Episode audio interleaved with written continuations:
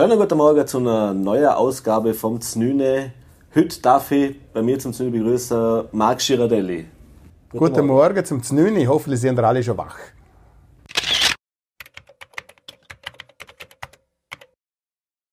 Servus Marc, freut mich, dass wir heute zum Znüne Zeit gefunden haben, dass wir uns ein bisschen unterhalten können, geschwätzen können, was sich so bei dir tut. Äh, äh, Einstiegsfrage bei uns eigentlich immer die klassische. Wie schaut denn bei dir das Znüne aus? Gibt es bei dir das Znüne? Wie startest du so einen Tag? Ja, das Znüne ist bei mir, Schweiz ist es natürlich, wo ich wohne, äh, obligatorisch. Es sind alle Baustellen für eine Viertelstunde geschlossen. Ich bin um 9 Uhr meistens schon zwei Stunden im Büro. Mhm. Ich arbeite eigentlich am Morgen wesentlich effizienter wie am Abend. Obwohl ich ab und zu am Abend äh, zu tun habe. Aber äh, ich bin ein Morgenmensch. Ich, wenn ich auch im Sommer oder auch im Winter sportlich noch was mache, dann gehe ich meistens so früh am Morgen. Also ich bin eher ein Morgenmensch und bin dort wesentlich effizienter bis später. Mhm. Und was gibt es bei dir am Morgen? Also der, der, ehemalige Spitzensportler nach wie vor durch sportlich aktiv. Äh, muss man sich da vorstellen, da gibt es da natürlich nur das Obstmüsli und das gesunde Frühstück oder darf das durchaus auch ein Leberkässemmel sein bei dir? Ja, es hängt davon ab. Mein Körpergewicht äh, ist ein klein variabel, möchte ich sagen. Ich bin eigentlich grundsätzlich so zwischen 10 und 20 cm zu klein für mein Gewicht. Also nicht übergewichtig, sondern untergroß. Und äh, von dort her äh, muss ich ab und zu mal, wenn ich jetzt wieder einmal, jetzt hier gehen wir im Sommer Garadla, mhm. in Pyrenäen, eine Woche, mhm. das wird dann hier, dort mhm. haben wir mhm. jeden Tag 3000 Höhenmeter, okay. 100 Kilometer Strecke, das habe ich letztes Jahr in, in Frankreich schon gemacht, in, äh, in Savoyen, und dort muss ich mich schon bisschen vorbereiten, in meinem fortgeschrittenen Alter. Und dann muss ich natürlich auch ein paar Kilo äh, anbringen, oder? also sagen wir von 95 auf 90 wäre ideal, das ist so meine Möglichkeiten, übersteigert das jetzt einmal nicht. Aber dann schaue ich aufs Essen, dann tue ich das Brot, Nudler, Kohlenhydrate reduzieren. Mhm. Esse schon mal Spiegelei mit Speck am Morgen mhm. und dann habe ich eigentlich bis spät im Nachmittag hin keinen Hunger mehr. Und äh, auch Süßigkeiten tue ich dann äh, reduzieren und dann geht das relativ schnell. Also wenn wir sechs, acht Wochen habe ich dann schon fünf Kilo haben, mhm. ohne dass ich mich grob anstrengen muss und dann fühle ich mich besser. Und wenn ich die sportlich äh, Herausforderungen bewältigt habe, dann stiege ich wieder zum normalen Essen. Dann esse ich schon Müsli, dann äh, mal ein, zwei Kaffees, dann natürlich Früchte mag ich sehr gern. Mhm. Brot mit Marmelade ist auch gern, aber bin nicht so ein riesiger Frühstücker. Ich tue dann lieber gern zu Abend essen, das ist noch schädlich. aber besser. ja, genau. ähm, das heißt, wenn ich es richtig gehört habe, also wenn du es gerade vom, vom Radfahren siehst, natürlich äh, Spitzensport ist ein paar Tage her, aber Sport spielt in diesem Leben nach wie vor eine wichtige Rolle. Natürlich. Ganz also nicht nur, da, nicht, weil Skifahrer ist nach wie vor, haben wir gerade vorher schon im Vorgespräch ja. geschwätzt, oder? Das ist natürlich klar, die Leidenschaft und Passion nach wie vor, aber du machst schon sonst rundum. Natürlich. Sport ist für mich immer schon eine Leidenschaft gewesen. Ich habe jetzt wieder angefangen, Tennis spielen. Mhm. Eine alte Schulkollegin von mir, die Ante Cunningham, die hat selber eine Tennisschule zu Rankwil. Und dann haben sie wieder mal angerufen. Meine, mein Körper hat sich die letzten Jahre wieder ganz gut entwickelt, vom gesundheitlichen Aspekt her. Und äh, das ist da wieder möglich gewesen, äh, dass ich wirklich wieder mal Tennis lernen können. Squasher ist es mittlerweile auch wieder möglich, mhm. wo ich über Jahre nicht haben können mhm. machen. Und das, äh, das ist, äh, ich probiere immer wieder Neues aus. Mhm. Von A bis Z. Kletterer. Was mir fehlt, ist ein kleiner Kitesurfer. Das hätte ich gerne einmal probieren. Okay. Ja. ist das noch so auf der Liste? Ja, auf meiner Löffelliste ist Kitesurfer definitiv. Wie viele andere Sachen gibt es nicht mehr, die ich nicht ausprobiert habe. Schon, ist, ist das so. Ja. Ähm, lass uns, wenn wir mal kurz, kurz beim Sport bleiben, einfach nochmal kurz zusammenfassen. Äh, deine Karriere, wenn wir die so anschauen, das war natürlich schon beeindruckend, oder? Also für, für alle, die dies nicht wissen, obwohl eigentlich so der Marc Girardelli jeder gehörige Vorarlberger wohl gehört hat und kennt, äh, ist ja nach wie vor beeindruckend. Du hast fünfmal Gesamtweltcup gewonnen, hast insgesamt 46 Weltcuprennen gewonnen, warst 100 Mal auf dem Podest, also auf dem, auf dem Stockholmplatz, hast zweimal Olympiamedaille gewonnen, also zweiter Platz gemacht, hast bei Weltmeisterschaften gewonnen, bist nach wie vor äh, einer der ganz wenigen, die alle Bewerbe mal gewonnen hat, oder? Wenn ich das richtig habe. Also sprich im Slalom, Abfahrt, Super-G und ja. Riesentorlauf. Ähm, und hast tatsächlich, und das, deswegen komme ich jetzt eigentlich drauf, äh, die Karriere gemacht, obwohl das ja ursprünglich gar nicht danach ausgeschaut hat, als würde das wirklich so eine große Karriere wäre lange Zeit. Weil also A, äh, wissen wir, du bist ja nicht für Österreich, hast du diese Folge gemacht, sondern für Luxemburg, weil das mit dem österreichischen Verband, dem Dad damals, der die betreut hat da, und, und mit dir, dass er noch nicht so zufrieden ins Gang gekommen sind, dass wir einen neuen Verband suchen müssen. Bei der ersten Olympiade hast du gerne teilnehmen können, weil du nicht einmal die, weil du die Staatsbürgerschaft gehabt hast, oder? Ähm, und dann ist relativ am Anfang von deiner Karriere eine schwere Verletzung gekommen, wo es eigentlich geheißen hat, so, der Max Girardelli ist jetzt mehr als 15 Prozent Teilinvalide. Äh, das war es dann wohl mit dem Spitzensport. Und dann hast du aber wirklich gestartet, hast deine Erfolge erst danach gemacht. Ist das sowas, was sich durch die Lehre zieht, was dir geprägt hat, dass du sagen kannst, wenn, wenn ich will, dann schaffe ich das und das erst recht? Es ist natürlich schon ein gewaltiger Schlag gewesen, damals mit 19 Jahren. Habe ich in Kanada eine Abfahrt gemacht, das war ganz am Anfang, gewesen, wo ich die Abfahrt wieder probiert mhm. habe. Die Abfahrt ist immer eine, Sache, gewesen, die ich unbedingt haben wollte machen. Mhm. Als Kind ist die Geschwindigkeit für mich ein Rausch. Gewesen. Mhm. Und dann bin ich Slalom-Spezialist geworden, wieder Marcel jetzt mhm. noch und ein Tomba aus Dänemark. Aber mein Ziel ist eigentlich gewesen, so wie, wie ein Schranz oder ein Jean-Claude mhm. Killy, wo ich, wo am Tag ans Slalom gewinnt, am, am nächsten Tag eine Abfahrt fährt und zwei Schmidt ist oder womöglich gewinnt. Und der ist, äh, der gleich länger gedauert, wie ich gemeint habe. Wie im Slalom, Riesenslalom bin ich ja wirklich relativ schnell der Weltklasse gewesen. Und dann ist dann ein Sturz dazwischen gekommen und der ist brutal gewesen. Nicht, dass er das Knie, das linke Knie um 360 Grad am Tag dreht, wie beim Lanzinger. Mhm. Nur, ich habe das Glück gehabt, dass die Nerven und der Aorta, also die Hauptschlagader, äh, ist nicht verletzt gewesen und dadurch ist der Fuß äh, mit der sechsstündigen Operation wieder äh, zusammengeflickt mhm. worden vom Dr. Stedman damals in Lake Tahoe.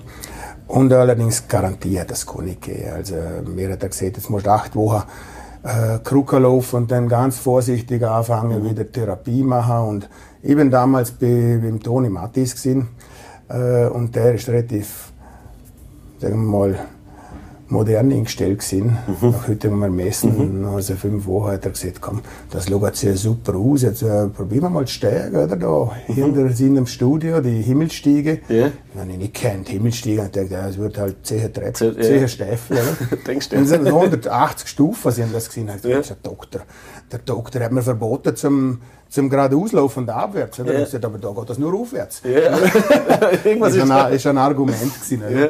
Und dann haben wir da angefangen und das hat wirklich super funktioniert. Mhm. Und äh, nach ein paar Wochen bin ich da der Karaj aufgerannt, das Storybier, aber mit der Salba nachher. Oder? Mhm. Sentis ja, klar, mit der. Natürlich. Aufwärts habe ich können, ja. abwärts nicht. Und das hat mir wirklich wieder äh, Karriere gerettet und das Leben, muss ich fast sagen. Ja.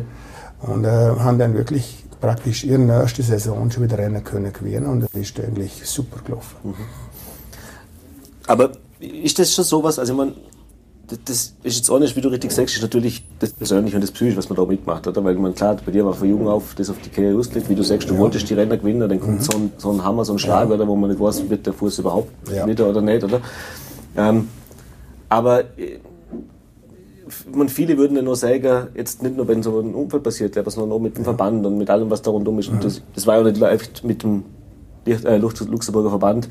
Wir waren ja im Prinzip eine Zwei-Mann-Show, oder? Also das heißt, das ist ja auch nicht so, du hast ja nicht einen Wahnsinnsapparat hinter dir, wie das in anderen, also wie es in Österreich ist, wo du die wirklich aufs, nur auf Skifahren ja. konzentrieren kannst. Und das ist ja wirklich eine harte Arbeit da, da, das, das, das, das zum, als zum Manager, das zum Organisieren, nehme an, das so zum Finanzieren wird nicht so ganz einfach sein am Anfang, oder? Ja, haben wir alles selber machen. Ja, aber äh, warum oder was ist denn der Antrieb, dass man das, dass man das alles auf sich nimmt und oder, und das wirklich, oh, also wie stark muss man das wählen, dass man sowas macht? Weil da würden viele andere würden sagen, du irgendwann, jetzt habe ich einfach keinen Nerv mehr, jetzt mag ich Also es ist, es ist ja schon sehr früh in meiner Karriere passiert. Ich bin mhm. ja schon mit zwölf Jahren von Österreich zu Luxemburg. Mhm.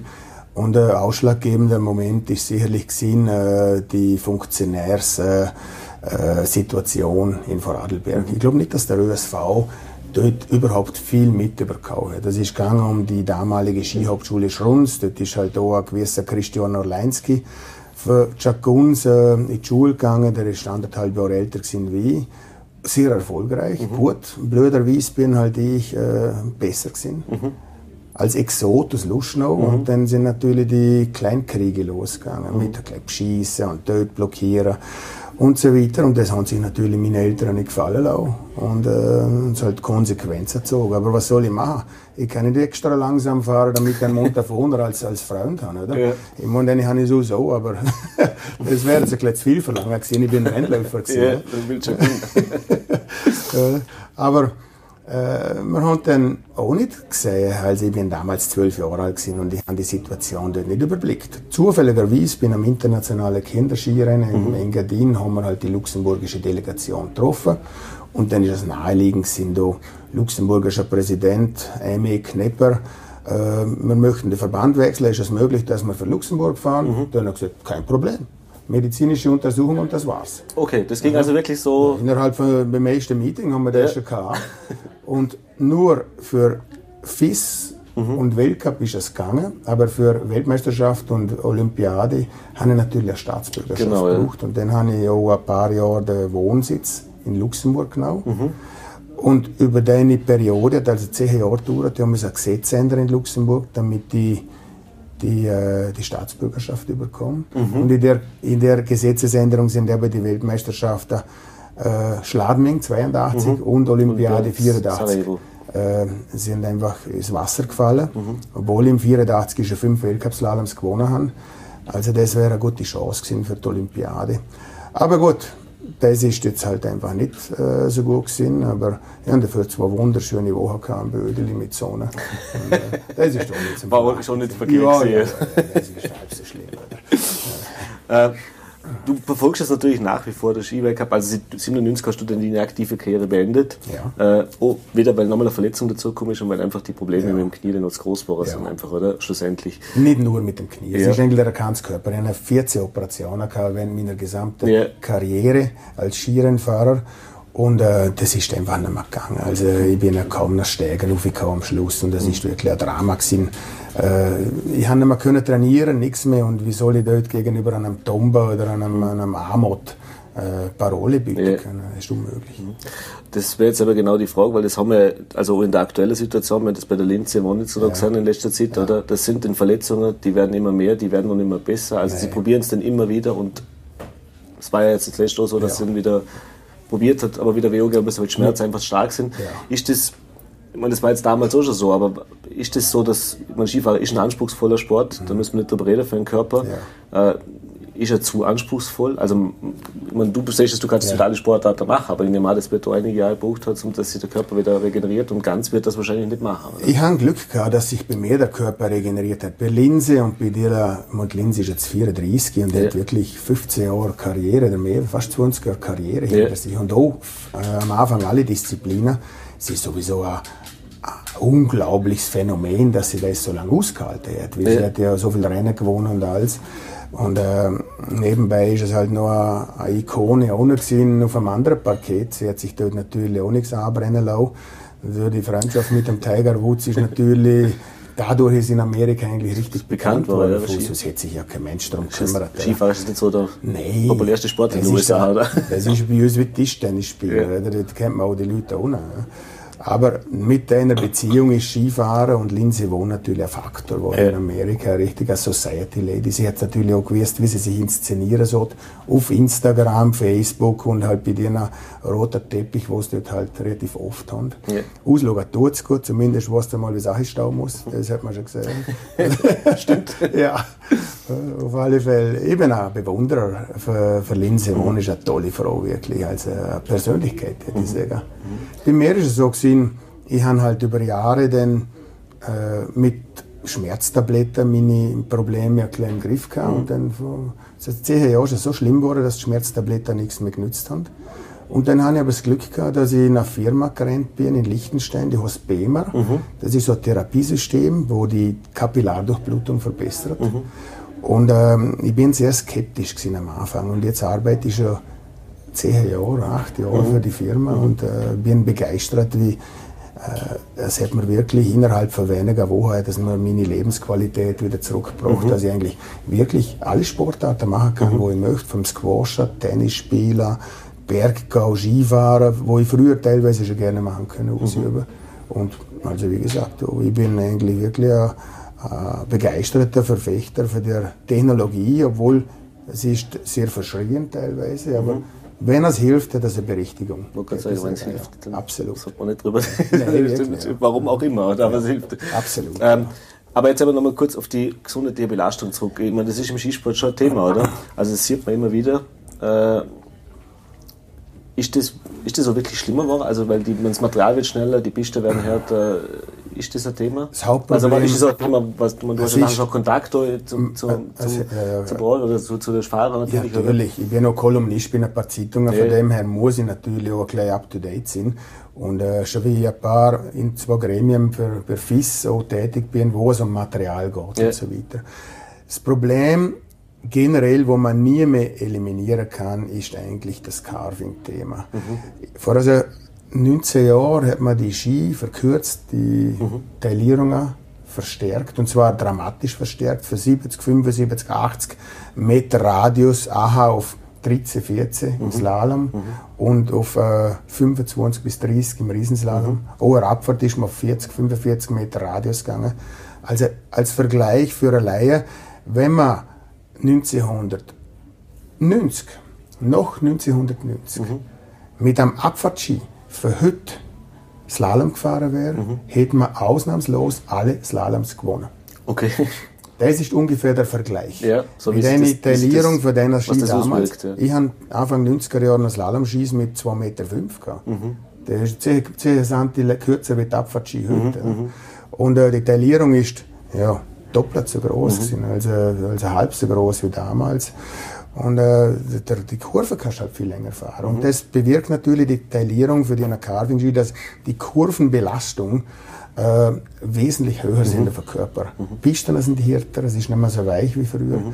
Und äh, früher ist es halt gesehen, dass man der halbe Schwung gerutscht ist, der halbe gefahren. Mhm. Wie die Technologie vom Material her nicht mehr Zulauf. Mhm. Das ist einfach eine Katastrophe gewesen, im Verhältnis zu heute.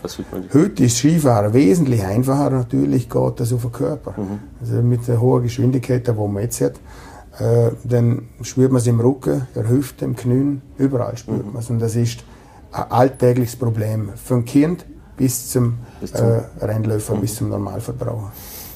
Ähm, ein anderes Thema, was wir noch beim aktuellen Skisport bleiben, ist das Thema Attraktivität vom Skisport. Das ist schon ein Thema, wo man immer wieder redet, oder? Dass man sagt, es gibt die Disziplinen, es gibt die. Bewerbe, die sind seit, also nicht erst seit dieser Zeit, aber auch schon ja. davor eigentlich mehr oder weniger gleich geblieben, oder? Heute viel mehr Eventcharakter auf Sportveranstaltungen, dass man die Leute dafür begeistert. Skifahrer grundsätzlich haben wir gerade so letztens gehört, also ja. über der Bevölkerung normal über die Kinder, ich hatte nicht mehr so einen Stellenwert. Also da schaut man, muss man viel tun, dass man die Leute wieder, oder die Jungen auch dazu bringt, dass sie einfach hobbymäßig Skifahren gehen. Ja. Äh, jetzt gibt es so neue Bewerbe wie so Parallelslalom und Geschichte, also, oder wo man sieht, mhm. Äh, wo, schon, wo schon Ansätze gemacht werden. Wie siehst du das? Muss da oder hat man da zu lang nichts da oder siehst du, ich finde, das ist Skifahrer, das macht aus und das sollte da künftig so sein? Also ich habe gerade vorgestern mit dem Bernhard Russi in Auren geredet und der ist also vorgestern dem Fall letztens. und äh, äh, und äh, haben wir genau das Thema besprochen. Sie haben müssen für FISUS ein Konzept ausschaffen für Parallelslalom, mhm. um das attraktiv gestalten mhm. für den Weltcup. Wie es genauso, wie, wie du gesagt hast, die Attraktivität vom Rennsport hat einfach abgenommen. Mhm. Es kommt einerseits, wie es sehr monoton geworden ist. Die Kurssetzung ist da überall gleich. Mhm. Ob du einen Riesenslalom machst in Alta Badia oder in Kranjska Gora, es schaut genau gleich aus. Mhm. Wie einfach die Tordistanzen und die Kurvenradien sind eigentlich identisch. Mhm. Das war früher anders gewesen. Mhm. Da hat es noch nicht so viele Reglements gegeben. Mhm. Und man versucht natürlich, um den Sport näher zu den Städten zu bringen, mhm. mit den Kurzevents und so. Mhm. Aber irgendwie in Nona Events funktioniert das wie in Alta Badia, sind 20.000 äh, Zuschauer mhm. und dann in Oslo, in einer Millionenstadt, verlieren sich 500 Leute in einem Superstadion. Also, was ist dort der Fehler? Wir sind die gleichen Läufer gewesen im Prinzip. Ja, ist das die Vorberichterstattung, die Bewerbung von einem Event? Irgendwas fehlt. Mhm. Ich glaube halt, das Hauptproblem vom Skisport ist, äh, die konzentrieren sich zu sehr auf den Spitzensport. Mhm dort ist nicht mehr viel zum rausholen, weil der Körper vom Menschen ist einfach irgendwo limitiert. Mhm. Noch schneller kannst du einfach nicht fahren. Das ist ungefähr das, was, was für, für einen menschlichen Körper möglich ist. Technisch kannst du nicht mehr viel rausholen aus dem Material. Oder konzentrierst du dich mehr aufs Marketing. Mhm. Wie kannst du ein Event besser vermarkten? Ich bin vor vielen, vielen Jahren bin ich mal auf einem Basketballspiel in Miami gesehen, auf der, NBA. Mhm. Mich interessiert Basketball jetzt nicht so, aber es ist einmal gut gewesen, um da wirklich Weltklasse-Spieler zu sehen.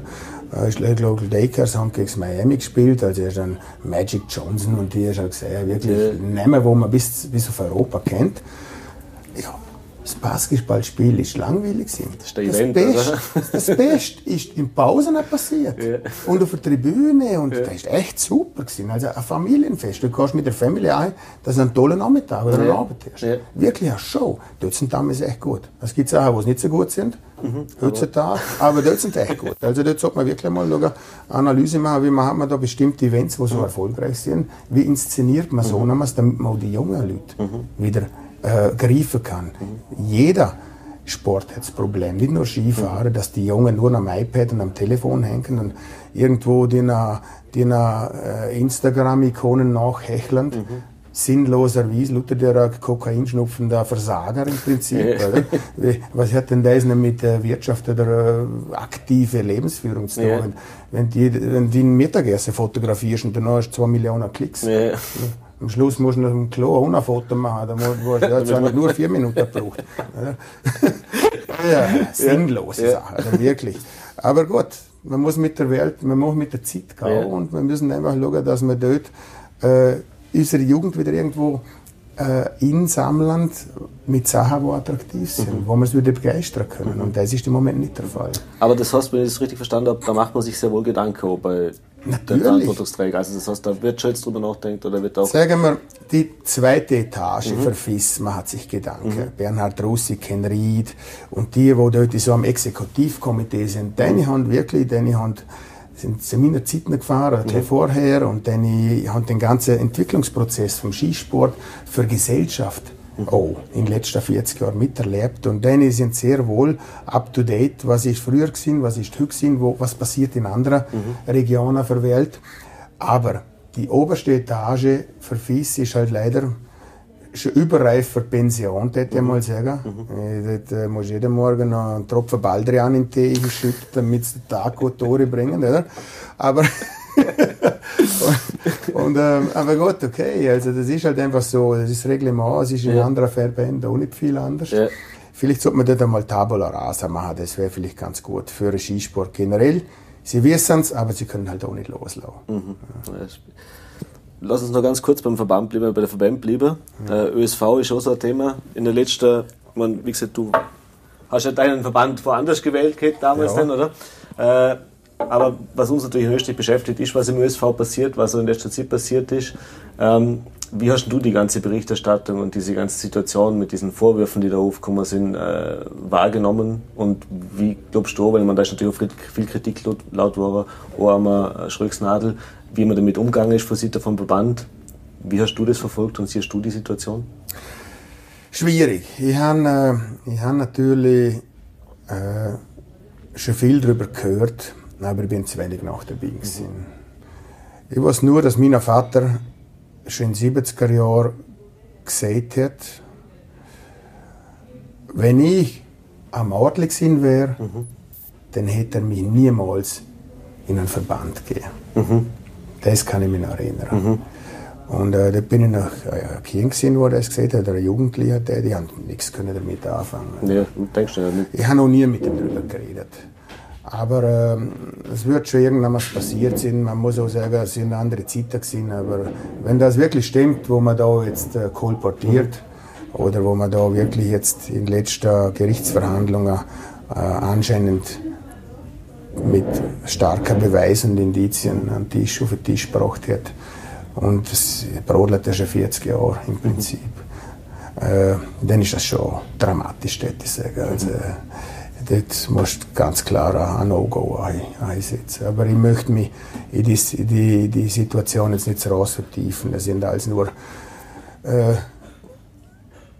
unberechtigte Sachen, wo ich jetzt sagen kann, wie ich bin zu wenig nach der Wink sind. Aber wenn das, was man aus, aus der Berichterstattung vom Gericht und so hört, dann muss es äh, wirklich sehr schlimm gewesen sein. Mhm. Oder das wär, wir haben es nicht vorstellen können, aber wenn das so wirklich so gewesen ist, dann dann ist es eine Katastrophe gewesen. Mhm. Auch wenn es lange Jahre gedauert hat, bis es an die Oberfläche gekommen ist. Man muss auch sagen, 15, 16 Jahre ist ein Mordli, wo das widerfährt. Mhm. Wenn das an einem Mordli heute passiert, würde es auch nicht zu den Eltern gehen und sagen, du, ja, mir hat man das und das und das da. Ja. Das vertraut sie vielleicht der beste Freundin irgendwo in einem unheimlich schwachen Moment an. Ja. Und es wird auch jahrelang nicht an die Oberfläche kommen. Also, wie gesagt, es ist, wie es ist. Ich hoffe, es äh, wird alles aufgeklärt und mhm. dass die, die Leute wirklich äh, auf einem normalen Weg weiterleben mhm. können. Das ist eigentlich das, was ich hoffe. Mhm. Zum Thema äh, Skifahrer und zum Thema Skigebiete und Attraktivität vom Skifahrer. Äh, das ist ja immer so ein zweischneidiges Schwert. Auf der anderen Seite äh, hört man überall, dass man sagt, okay, Kind fahren weniger Ski, man tut weniger. Das heißt, auf der anderen Seite hast du dann die Skigebietsbetreiber, zu denen du ja mittlerweile, oder Besitzer, also mittlerweile auch gehörst. Ja, auch deswegen auch. natürlich einiges an Kritik jetzt einstecken müssen zuletzt. Äh, da ist dann immer dieser, dieser Zwiespalt zwischen wie viel Kommerzialisierung, wie viel Ausbau, wie viel äh, Wirtschaftlichkeit brauche ich im Skigebiet und wie viel Natur habe ich noch. Das ist ja ein Thema, das wir in Vorarlberg natürlich auch ganz mhm. äh, ständig diskutieren, sei es jetzt, ob es um Speicherteiche geht, um Erweiterung ja. von Skigebiete geht, Ausbau von Liftanlagen mhm. und so mhm. weiter. Ähm, äh, das Thema haben die jetzt aber in, in Bulgarien ja auch, oder? Also, weil da geht es ja darum, dass das Skigebiet ja. ausgebaut werden soll, also sprich die Kapazität erweitert werden soll. Ja, die Zubringer. Genau, genau weil, weil, weil das einfach ein großes Gebiet ist, wo momentan, glaube ich, die Liftanlage, die einfach nicht mehr der packt. Also da ja, es ist sehr dass, viel, ja. dass viel, also einfach die Wartezeiten so lang sind, dass man ja. sagt, da müssen wir was tun. Oder? Mhm. Ähm, wie passt das zusammen? Auf der anderen Seite hören, die Attraktivität lässt eigentlich nach. Ist denn wirklich das Rezept dafür, ich also ich konzentriere mich nur auf die mhm. Infrastruktur, auf die Pisten, ja. auf das. Oder wenn wir vorher geredet haben, dass das, dass das Problem vielleicht auch ganz woanders liegt. Und wie schwierig ist schon dieser Spagat zum Schaffen? Also ich glaube, die Attraktivität verschiebt sich ein klein. Mhm. Skifahren ist bei uns in Alpen teurer geworden. Also ich kann mich erinnern, früher oder bis vor zwei, drei Jahren, Alba Schwendi hat es den Brückeli-Kopf nicht gegeben. Mhm. Leider nicht mehr. Dort ist eigentlich so viel Lift viel attraktiver gewesen wie Sacherfahren. Mhm. Wirklich, auf dem Einzelserslift, das ist wirklich eine Nostalgie-Skifahren ja. das gewesen. Und das vermisse ich eigentlich. Und, und, ähm, aber es ist halt einfach so, dass es sich verschiebt. Im Moment werden äh, 300 Skigebiete in China gebaut, kleinere mhm. und größere. Und wenn dort der Präsident oder der, ja, der Präsident sagt, jetzt müssen Chinesen Skifahren lernen, dann müssen alle einen Ski anziehen. Mhm. Und das ist dort anders wie bei uns. Also dort wird nachher eine Welle auf uns zugehauen, das mhm. spüren wir schon langsam. Mhm. Wobei ich nicht sicher, ob das wirklich ein Problem ist für uns. Aber Skifahren ist halt mittlerweile ein elitärer Sport geworden. Die Leute können, nicht alle Leute können sich noch den Skisport finanzieren, mhm. leisten. Mhm aber nicht wie Skifahren so teuer ist, wie eine Tageskarte für 50 Euro in Ischgl oder am Adelberg, mhm. ist jetzt nicht die Welt. Mhm. Äh, aber jede Familie hat zwei Autos. Jede Familie muss zweimal in Urlaub fliegen. Mhm. Jede Familie hat fünf Fernseher. Mhm. Jede Familie äh, hat was der Teufel, was für Möbel. Müssen alle drei Jahre Möbel austauschen. Mhm. Und sie, äh, sie, sie haben halt wesentlich mehr äh, Investitionen, die mhm. sie abraten müssen. Mhm. Am Schluss, wenn es der Lohn überkommt, ihre 2.000, 3.000 Euro, ist halt alles schon weg mit mhm. der Rest Abbuchung. Mhm. Ja. halt, sie wollen alles, können es mhm. aber nicht zahlen. Ja. Und dadurch kann es natürlich irgendwo einen kleinen Zugzwang zum sagen, okay, jetzt gehen wir mal auf den Mülls oder äh, auf Wart Skifahren, muss ja nicht gleich auf Lech. Ja. Wart, ja super Skigebiet, da gehe ich selber ab und zu auch, wirklich, wirklich super. Und, äh, und das ist dann halt einfach nicht mehr dann. Die Kinder wenn nicht mehr, die Leute, die Familie, ich merke es ja bei mir selber auch, die Familien, äh, die Eltern sind teilweise froh, wenn Kinder Ruhe gehen, man gibt ihnen ein iPad, dann mhm. spielen sie am iPad um und dann hat man Ruhe. Mhm. Ja. Aber viele Familien sind auch selber schuld, dass das Kind nichts mehr macht, weil sie mit den Kindern nichts mehr unternehmen. Mhm.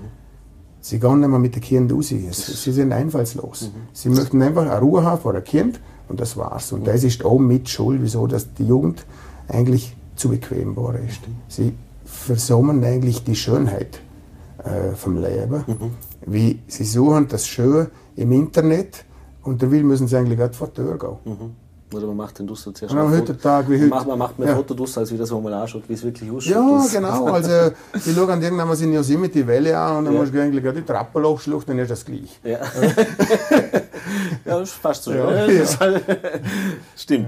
Äh, ja, aber jetzt äh, halt noch mal zurück auf die, auf die Geschichte mit, also wie viel Wirtschaftlichkeit, aber die Natur ist schön, Ja. die sollten wir uns natürlich auch erhalten, bis zu einem gewissen Punkt. Ja. Oder? Also das heißt, nutzbar machen ist ja recht, aber, aber zu welchem Preis und wie siehst du die Entwicklung, die wir da machen? Also gerade auch bei uns jetzt da im Land, oder? Also jetzt, ich kann jetzt einmal da für unsere Skigebiete oder auch für die äh, Skigebiet, wo jetzt investiert bin in Bansko, ähm, äh, reden. Das Skigebiet gibt es seit 1950. Ausgebaut ist es war Anfang 80er Jahre auf einem größeren Niveau, wie es jetzt hat. Also dort ist da eine andere Gegend noch erschlossen worden mit einem Lift, wo man jetzt noch sieht, aber den läuft im Moment nicht, wo das Gebiet fast auf die doppelte Größe ausgeweitet werden könnte. Dieser Bereich ist eigentlich ausgenau aus dem äh, Nationalpark, genauso wie es beim Tauernpark oder bei vielen anderen Nationalparken in Österreich ist, wo man einfach sieht, das ist ein Nationalpark und die Fläche ist äh, für bestimmte touristische Attraktionen frei. Ja, muss die Auf- die Auflage erfüllt werden und das Reglement, aber das ist genau das gleiche in, in Bulgarien. Und ähm, äh, da ist da eine relativ aggressive Gruppe da, wo einfach seit mehr als zehn Jahren ver, äh, verhindert, dass man die Zubringer-Gondelbahn ausbaut. Im Prinzip haben wir zweieinhalb Stunden lange äh, Warteschlange am Wochenende, Tal, im Skigebiet verteilt das sich gut. Ja. Ja. Und, ähm, und das möchte man eigentlich eliminieren, wie das ganze Dorf oder die Stadt Bansko hat sich in den letzten 20 Jahren so entwickelt durch das Skigebiet, dass es von einem Armenhaus in ein, wirklich in einen, in einen Wirtschaftsfaktor umgebaut worden ist. Und viele Skigebiete auch in Österreich und der Schweiz wären ja schon längst ausgestorben, wenn es keinen Tourismus gäbe. Ja. Sölden, Ischgl. Waren also mal vor- Bergführer Dörfler. Wer vor 40 Jahren in Ischgl war, Ja. ist, ja, der hat zum Tode gereiht. Genauso wie Sölden, um Himmels Willen. Der hat nicht einmal eine Wiese zum genug Heu produzieren für drei Kühe. Ja. Also Und, nur äh, das funktioniert. Und das sind höchst äh, erfolgreiche Stationen geworden mittlerweile.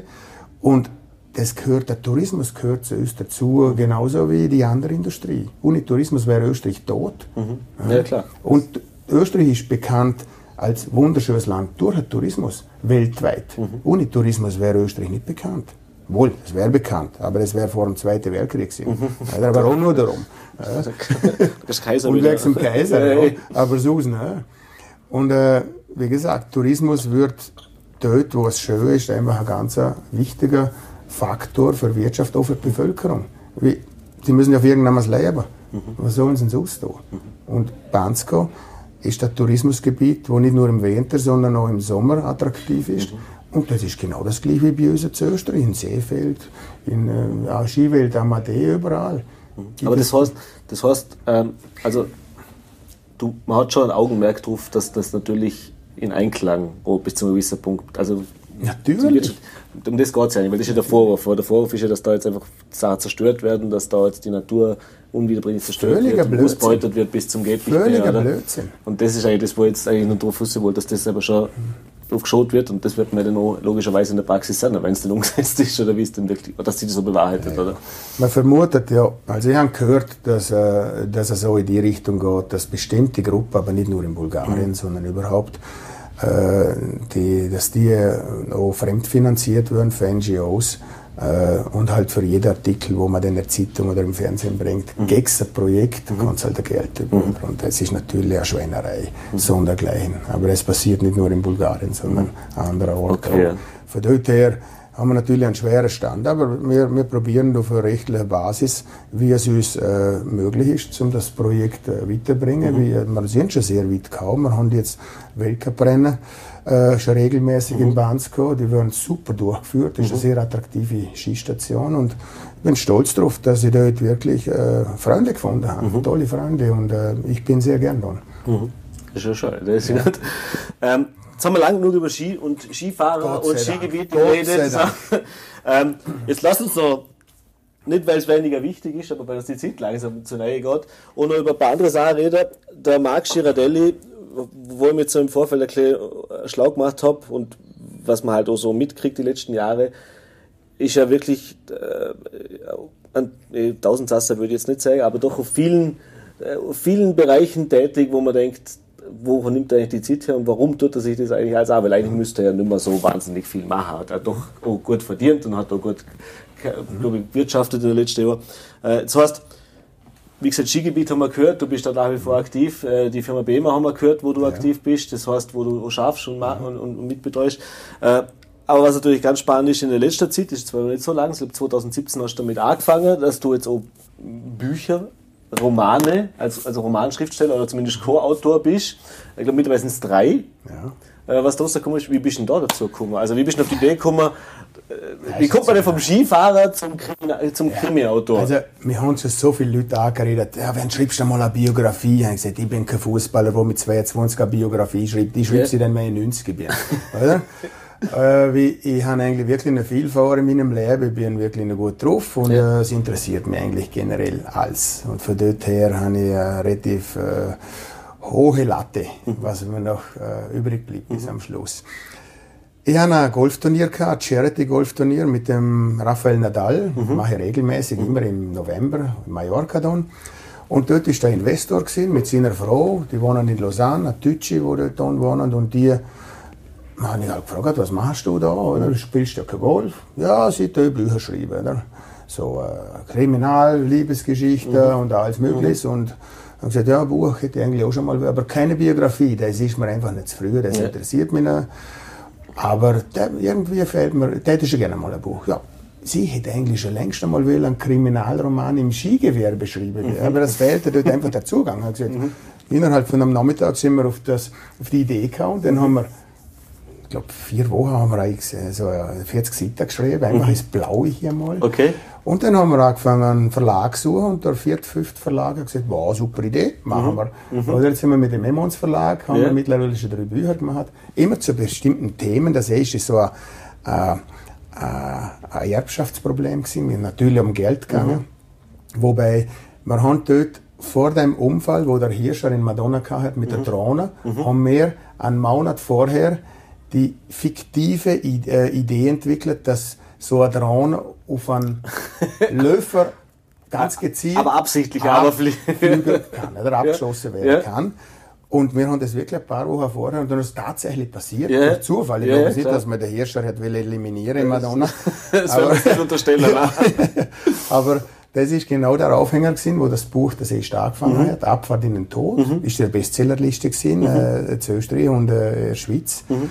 Und äh, mittlerweile haben wir noch ein, äh, ein, Dings, ein Umweltproblem mhm. im zweiten Buch mhm. behandelt, also Klimaerwärmung. Mhm. Und im dritten haben wir das Doping-Thema mhm. gestraft. Mhm. Wobei dort haben wir ein paar Wochen im Kölner Doping-Institut recherchiert. Mhm.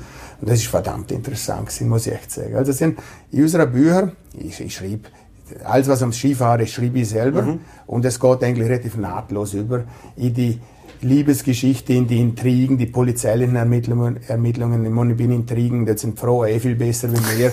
Das ist natürlich, mach du das, mach du das, oder? Ja.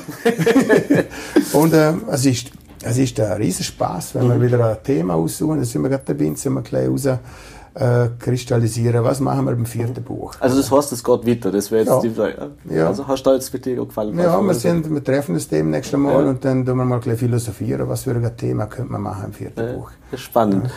Ja. und dann tust du dir, neben dem Ganzen hast du dann deine eigene Skikleidungsfirma oder Marke.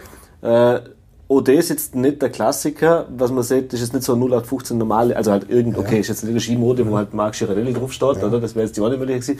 Sondern du machst ja eine, eine Sache, wo ich so noch nie gehört habe, bei dir kann man individualisierte Skibekleidung ja. kaufen. Also das heißt, wenn man glaub, mehr zehn Leute ist, glaube ich, oder zehn Garnituren ja, genau. ist das Minimum und ab zehn Garnituren. Sehr gut recherchiert, Pascal. Bisschen, Sehr bisschen ja. Äh, ab zehn Garnituren kann man tatsächlich sich individuell ja. Farb, Muster, was auch immer aussuchen. Und äh, das nutzen auch tatsächlich Organisationen, also nicht nur jetzt Private oder Vereine, sondern das ich glaub, Kantonspolizei Zürich ist einer von denen ab. Ja, genau, sogar, also das ist äh, ganz lustig Sinn. Also, die Kantonspolizei Zürich hat mhm. da haben was bestellt letztes Jahr, jetzt haben sie ja gerne nachbestellt. Ne?